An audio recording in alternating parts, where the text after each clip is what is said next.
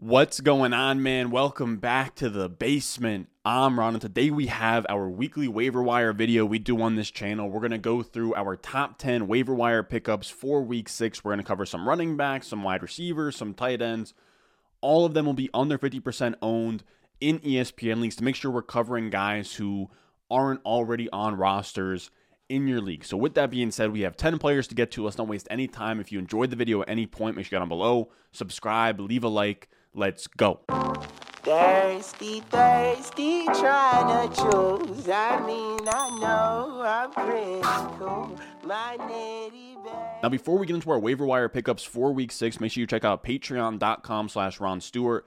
Every Tuesday afternoon, I sit down and write an article for the patrons where I go through each position 10 to 15 deep and I give them my fab recommendations for each player so they're not bidding too much or too little on any of these guys and making sure that their waiver wire strategy is locked in. So if you want access to that, make sure you check out patreon.com slash Ron Stewart. It'll be at the top of the description. It'll be at the top of the comments down below. Now, our first player here, our first priority ad, which I qualify priority ads as any player that I'm willing to bid 15% or more of my fab budget on, or if you're in a waiver wire league or like a waiver rolling system or whatever, definitely change that. But if not, you can use your first priority on Kenneth Walker. If he is on the waiver wire in any of your leagues, it is time to unload. We know rookie running backs are a cheat code in fantasy. We've seen it across the board. We've seen it this year with a guy like Breece Hall. We've seen it with Jonathan Taylor, D'Andre Swift. We saw it with J.K. Dobbins on the stretch in his rookie year. We've seen it with Kareem Hunt, Alvin Kamara. We get league winners, rookie running backs all the time. Kenneth Walker has that profile, and he's now thrusted into the running back one chair in Seattle. We have Rashaad Penny effectively out for the season with a fibula injury, or it's like a tibula, it's something like that. I think it's in his leg. It sucks. It's season ending, but that means that Kenneth Walker will be the lead back on an electric offense ran by Geno Smith, which is a weird sentence to say, but they're seventh in scoring in the NFL, which means that Kenneth Walker will be the lead back for a top 10 offense in the NFL. Now, I think a lot of redraft guys probably aren't super up to date with who Kenneth Walker is He's a strong prospect. He was drafted in round two. He reminds me in terms of quality of prospect of guys like Javonte Williams, Cam Akers, J.K. Dobbins. He has a similar mold where he's a strong day two running back prospect. He's not the greatest prospect in the world, but he is solid. He's 5'9, 211 pounds, comes from the Big Ten, Michigan State, runs a 4'3'8 40. And we saw that yesterday on his 69 yard touchdown run. He is going to have massive chunk plays, big plays. He's explosive. He had eight carries for 88 yards and a touchdown yesterday, and he already looks extremely efficient. He's third among running backs in avoided tackle rate with a minimum of 20 attempts, and he has 5.74 yards after contact per rush, which is second among those running backs as well. Yesterday, he had 27 snaps to DeeJay Dallas's 10. He is going to be the lead back. DeeJay Dallas will be a little bit annoying where he's going to take away some targets, some passing down situation stuff, but you have a spot here with Walker where he has the upside for more than that. They're already trying to run him out there on routes, get him involved in the passing game. He has the upside to not only be the lead back and the between the tackles guy in this offense, but he could be the flat out bell cow and be used in all phases, which makes him a must add. Then our only other priority ad for this week is Eno Benjamin. And it's really not because Eno Benjamin's like a great running back or anything. It's because he found himself on Sunday as the only healthy running back in that room. James Conner left early with a rib injury. Darrel Williams left early with a knee injury. So you had a spot here where Eno Benjamin played 97% of the second half snaps. He ends up with eight carries, 21 yards, a touchdown, and he had four targets for three catches and 28 yards through the air. Now, it was only 14 points, but the main reason you want Eno Benjamin or why you want to bid on him is because of the other running backs in his backfield. It's going to depend how long James Conner is out or Darrel Williams is out, and we don't have the information yet, but as long as either of those guys are out, Eno Benjamin will see an uptick of touches in an injured backfield on an offense that runs a lot of plays and scores points. So he will be very interesting, which then takes us to our ads here, which are just guys that I'm bidding, you know, a few dollars on or sort of waiting until after waivers run through and just adding them afterwards. And first up, we have Brian Robinson. Now, he's like on the borderline. He could be a priority ad but I'm a little bit hesitant to go crazy. Like I'm not bidding like 20%, 25% on Brian Robinson. If you want to, I see it. On Sunday, he had nine carries for 22 yards in just his first game back from literally getting shot at. So we weren't really expecting much, and he actually came out here and led this backfield in opportunities with nine rushes, zero targets. So him having the most touches was really encouraging. Now, J.D. McKissic still led the entire backfield in snaps. He had 12 two minute drill snaps, which should come down as Robinson works back to full health and as I see, you know, more even game scripts. I think Brian Robinson here, this is kind of his absolute floor where he had like a 25, 30% snap share, nine opportunities. He'll keep working back from this injury. He'll get more touches. The only real issue I have with his upside case his pass catching ceiling is capped by JD McKissic. I don't think that he is going to beat out JD McKissic for those third down or two minute drill snaps. And then you have a three way split where Gibson won't have standalone upside really, but he's going to take carries. He'll be taking snaps. So you're pretty much getting Robinson, who his upside is like a, I guess, like a 50% snap share between the tackles grinder type on this team. It's not overly interesting, but I guess it is a role on an NFL team, which is interesting. So I think he deserves to be on rosters at the very least. And then we have Tyler Allgeier, who was the lead back with 59% of the snaps for Atlanta this past weekend. He had 12 of 15 third and fourth down snaps. He had one out of two snaps inside the 10. He's got great usage. He was used as the primary back. He was used in the passing game. He was used in the goal line. Didn't get a ton of touches though. He only had 13 opportunities. I wouldn't go crazy bidding on Tyler Allgeier. He is going to be kind of like the 1A in this backfield. The only issue is that Arthur Smith is super unpredictable. We've seen what he's been doing with London. We've seen what he's been doing with Pitts. And now they get San Francisco next week, so it's going to be a really, really tough defense to run against. And Damien Williams is due off of IR very soon, who saw seven of the first 10 snaps with the first team in week one. It wouldn't shock me at all if Arthur Smith just had complete allegiance to Damien Williams, let him slot right in there as the 1A, made Allgeier 1B, or the other way around, where Allgeier's the 1A, Damien Williams is the 1B, and there just might not be enough fantasy points to go around for either of them to be overly relevant. They're still both fine stashes. I like Damien Williams as a stash. Tyler Allgeier, you have to spend a little bit more for. It's an interesting situation with Cordarrelle Patterson still good to be out for the next three weeks, but it's going to be messy. It's going to be tough to start either of them against San Francisco. But again, two guys who shouldn't be on waivers, but also aren't super sexy pickups. Then our last running back here is Rachaad White, and he has seen his second straight week of 39% of the snaps, his second straight week of eight or more opportunities. He had five carries for 14 yards, which isn't great. And then he had four targets, three catches, 28 yards for 7.2 points versus Atlanta. Not a crazy standalone day, but the fact that he's now seeing like a 40 to 60 split is massive in an elite offense tied to Tom Brady we have the possibility here from the carve out a Tony Pollard like standalone role you can flex all the time. And at the very least, he is up there with the Alexander Mattisons of the world as, you know, the premier contingent value handcuff that needs to be on all rosters. Which then takes us to the wide receivers here. And I talk about this every single week. Rookie wide receivers are a cheat code off of waivers. They give you a ton of upside. We saw Amon-Ra St. Brown last year. We've seen it with Aiyuk before. We've seen it with Justin Jefferson, CeeDee Lamb, Tee Higgins. We see it all the time. These rookie wide receivers come out here and they give really, really good win rate seasons to their managers. So I like to just come out here and keep swinging on that upside. I think the first guy that represents that here is George Pickens. He has been out on this list for like the past three, four, five weeks, and he's still not owned in over 50% of ESPN leagues. He's right on the fringe. He's at 50.8% ownership on ESPN. That number needs to go up. He now has three straight weeks of seven or more targets, and he has two straight weeks with 14 or more fantasy points.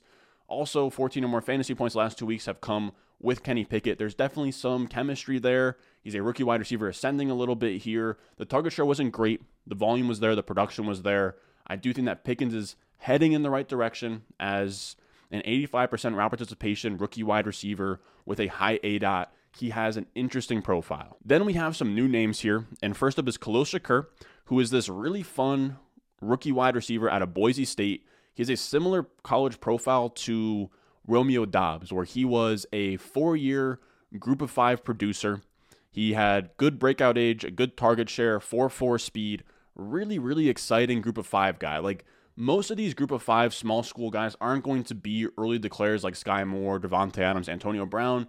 A lot of them are going to look more like the Michael Gallups of the world, like Khalil Shakir, like a Darius Slayton. A lot of these guys, they go there for four years, they produce early, they produce the entire time just at a steady pace, and then they become producers in the NFL. And with Isaiah McKenzie out, Khalil Shakir finally had his opportunity. He comes in there, he runs 70% or more of the routes. He had 16.5 points on five targets, three catches, 75 yards, and a touchdown. He had a 19% target per route run. He had a two yard or better yards per route run. He had a 70 plus PFF grade. He hit all of the stuff we wanted him to hit. He did it in his first game as a starter. Now, Isaiah McKenzie should be coming back, but Jamison Crowder is out for the year. And Isaiah McKenzie isn't this like super explosive slot wide receiver. They do like him in Buffalo, but he's not a special difference maker at the wide receiver position. So Khalil Shakir showed enough to me that he's at least drawing live to make that a competition, right? Maybe they do it like Crowder and McKenzie, where it was a 50 50 split, or maybe he just beats out McKenzie outright for that slot position. I think the upside there is enough to want to bid on him. Then our last rookie wide receiver is Alec Pierce. He's a big play wide receiver at 6'3, 208 pounds, 4'4 speed, second round draft capital. He doesn't have the most analytically sound profile out there, but the draft capital is there, the size is there and he's starting to flash a little bit. Where he impressed me on Thursday, I thought that he looked like one of the only players really helping moving the chains for the Colts on Thursday. He had one of these catches where he was right there with the corner, looked at the corner, picked it off, and he just made a crazy grab. He was making clutch plays the entire second half. He had nine targets, eight catches, 81 yards. He had 16.1 points on the day. He ran 75% of the routes, which was the first time he was over 50% since week one. I would assume that he's now earned himself more playing time since then. And I thought he looked great on the entire season now.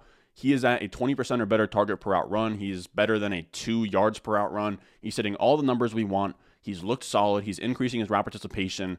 The only real issue is that his upside is capped by Matt Ryan. Outside of that, on an individual basis, he has hit every single box we are looking to check off. Next, we have Rondale Moore, who had eight targets for seven catches and 68 yards. He had 13.1 points. Nothing crazy here, only a 19% target share, but he's carving out this sort of satellite role where he's playing in that Greg Dortch role, who was like a top 24 wide receiver through three weeks.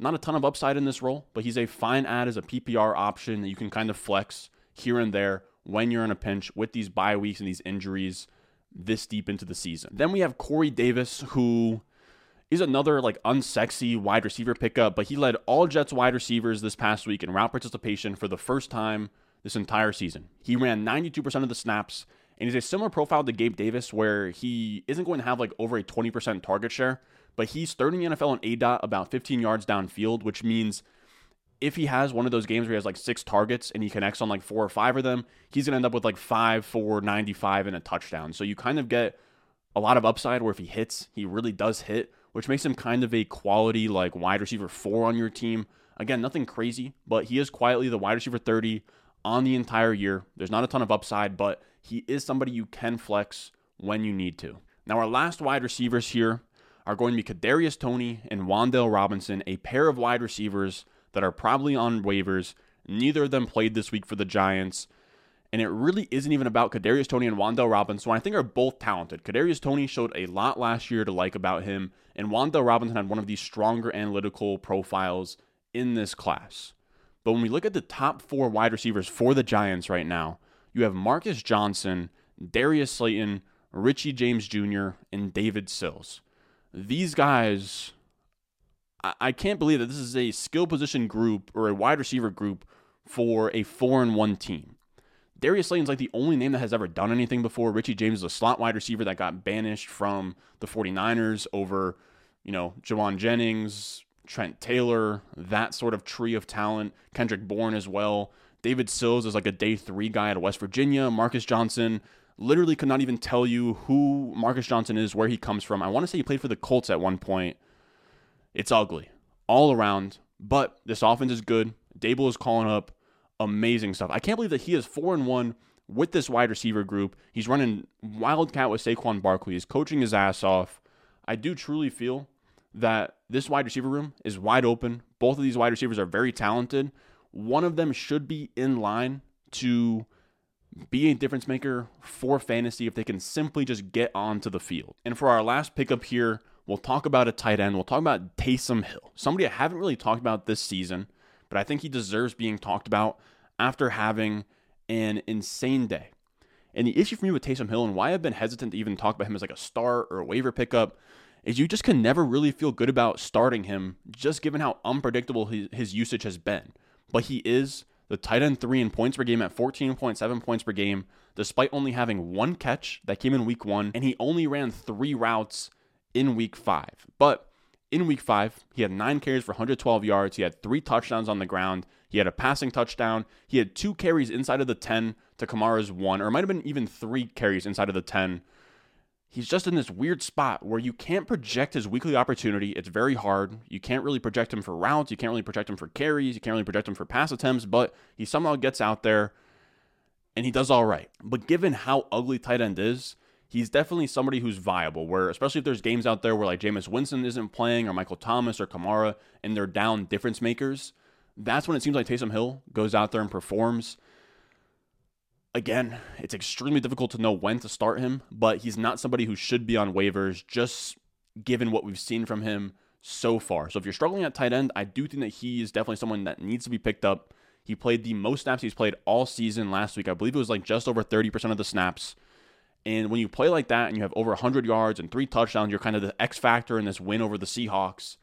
He is in a spot here where snap shares and everything aren't static, right? That can grow from 31% to 40% to 50%, sort of like Cordarrelle Patterson last year, where if Taysom Hill is going to keep balling out like this, he can earn more snaps, which does make him interesting. Now that is going to do it for us today, fellas. Again, make sure you check out patreon.com slash Ron Stewart to get this complete list of free agent ads, like 5 to 10 to 15 at each position, going over exactly how much of my waiver wire budget I would be bidding on those players. On top of that, for the Patreon, you get my rest of season rankings every Wednesday. You get my weekly rankings every Thursday that are updated Sunday morning. And on top of that, you get a Sunday morning start sit live stream where I help out the patrons on game day to make sure everybody's ready to go pending whatever injuries are happening, whatever last minute news we get, to make sure we're all locked and loaded for our week at hand. Now, with that being said, if you enjoyed the video, make sure you down below, subscribe, leave a like, and I will see you guys in the next one. Channel, Chatham's on.